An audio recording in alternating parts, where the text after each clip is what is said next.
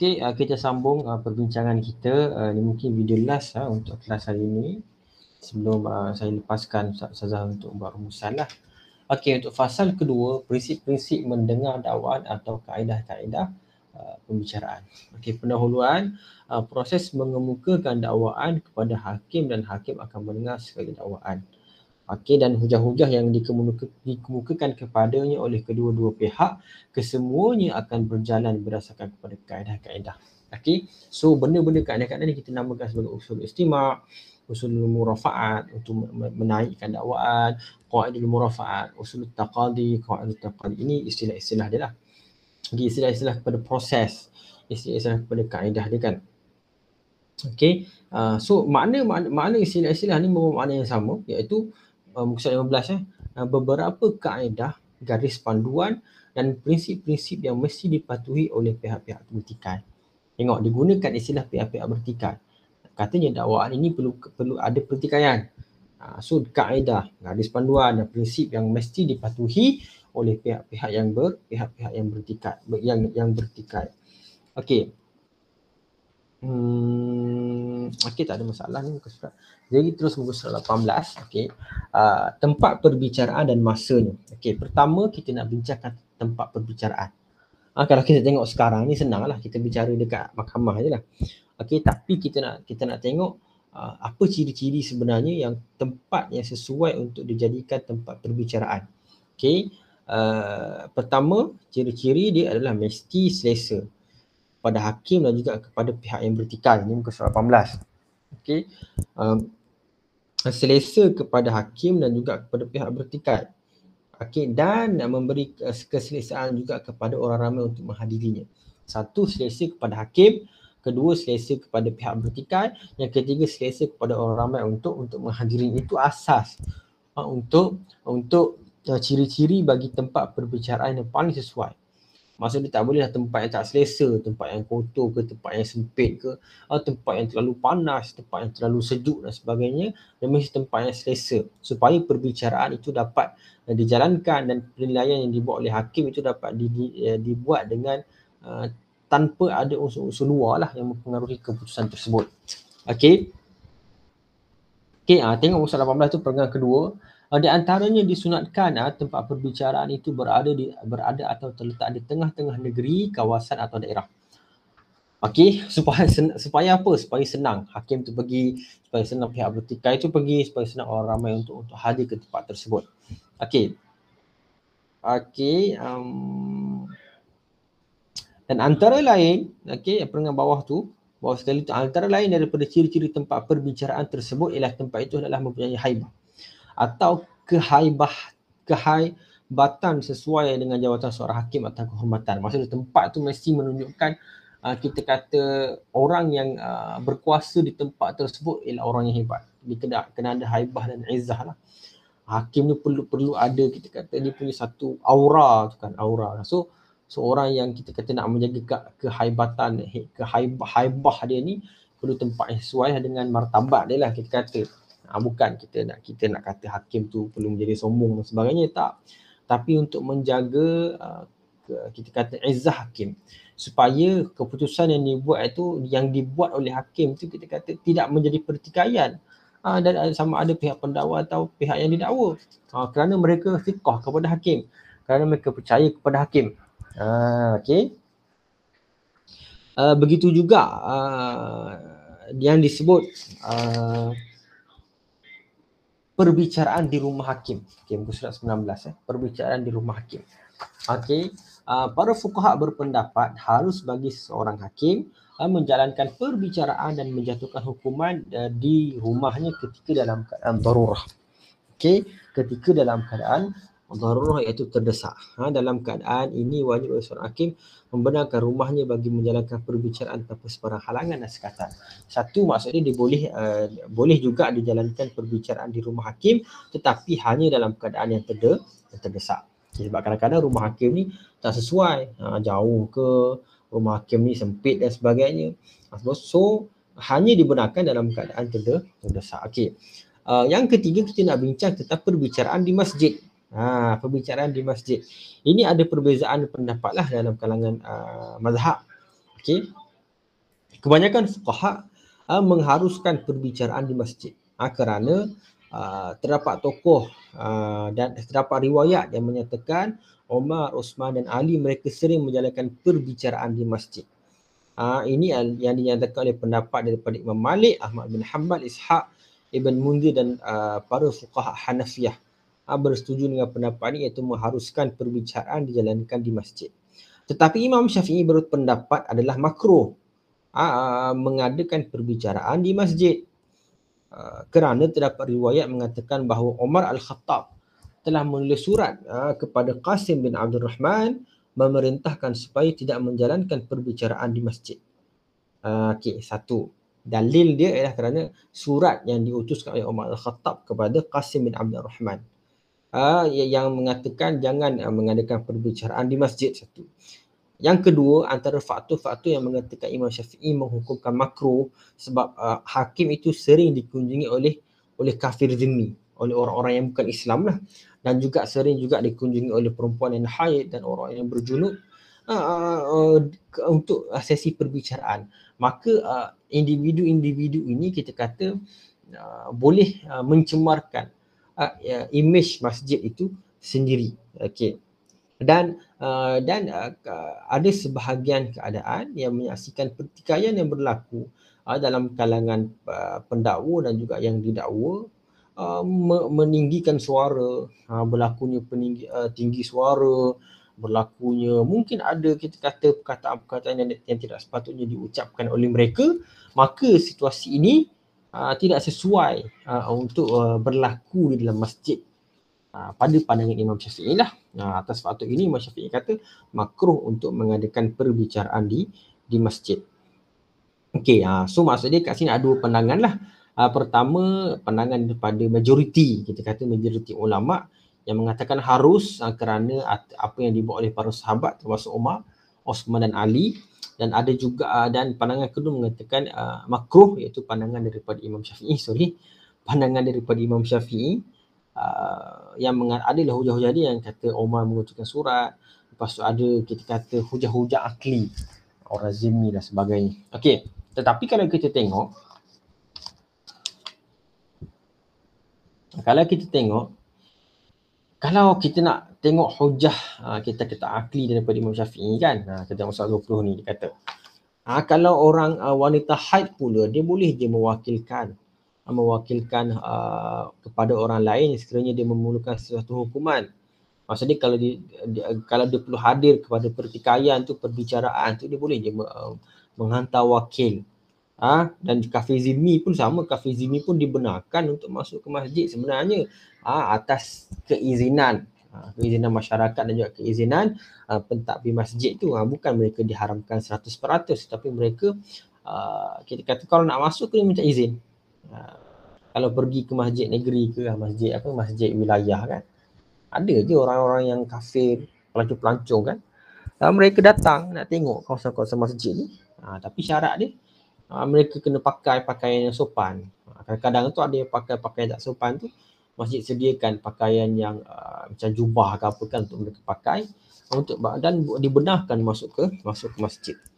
Dan sesungguhnya Rasulullah SAW sering berada di masjid bersama-sama orang ramai yang berhajat kepada baginda untuk memenuhi kehendak-kehendak mereka seperti kehakiman fatwa dan sebagainya.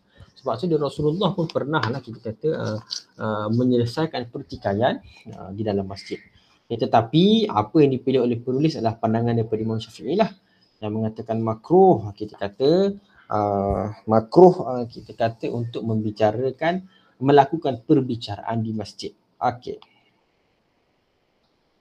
Antara hujah dia apa selain daripada hujah Imam Syafi'i tadi uh, hujah penulis juga mengatakan uh, tempat tersebut hendaklah sesuai bagi menyimpan uh, segala dokumen dokumen-dokumen pendaftaran dan sebagainya yang mana masjid tu tak sesuai lah untuk simpan fail-fail fail-fail aduan untuk ada kaunter kehakiman dan sebagainya tak sesuai lah masjid ni.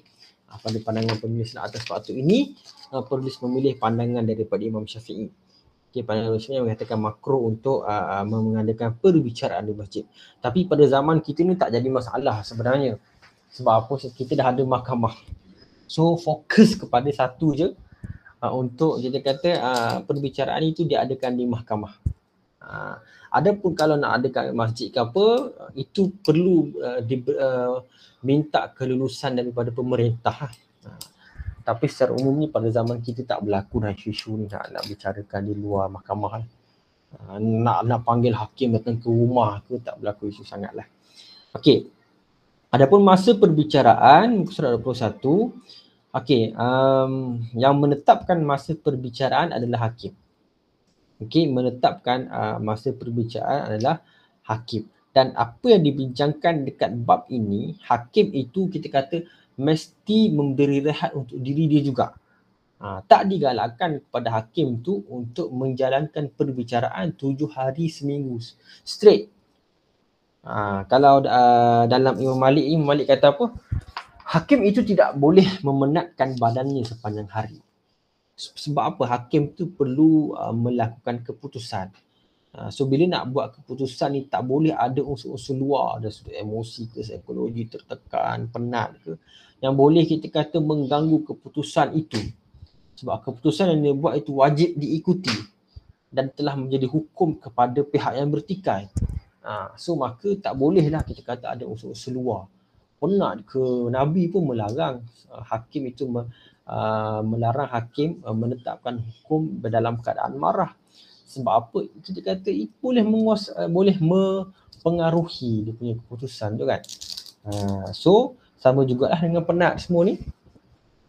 Kan so uh, hakim digalakkan ada waktu perbicaraan ada juga rehat untuk dia. Ha, tapi janganlah berlebihan kan. Ha, mungkin rehat hujung minggu sahaja ke. Ha, okay. Untuk uh, memberi uh, rehat kepada hakim supaya dia dapat menenangkan fikiran dia dan dapat melakukan keputusan yang uh, yang terbaiklah uh, dalam isu perbicaraan yang yang uh, di, dibicarakan nanti. Okey. Hmm.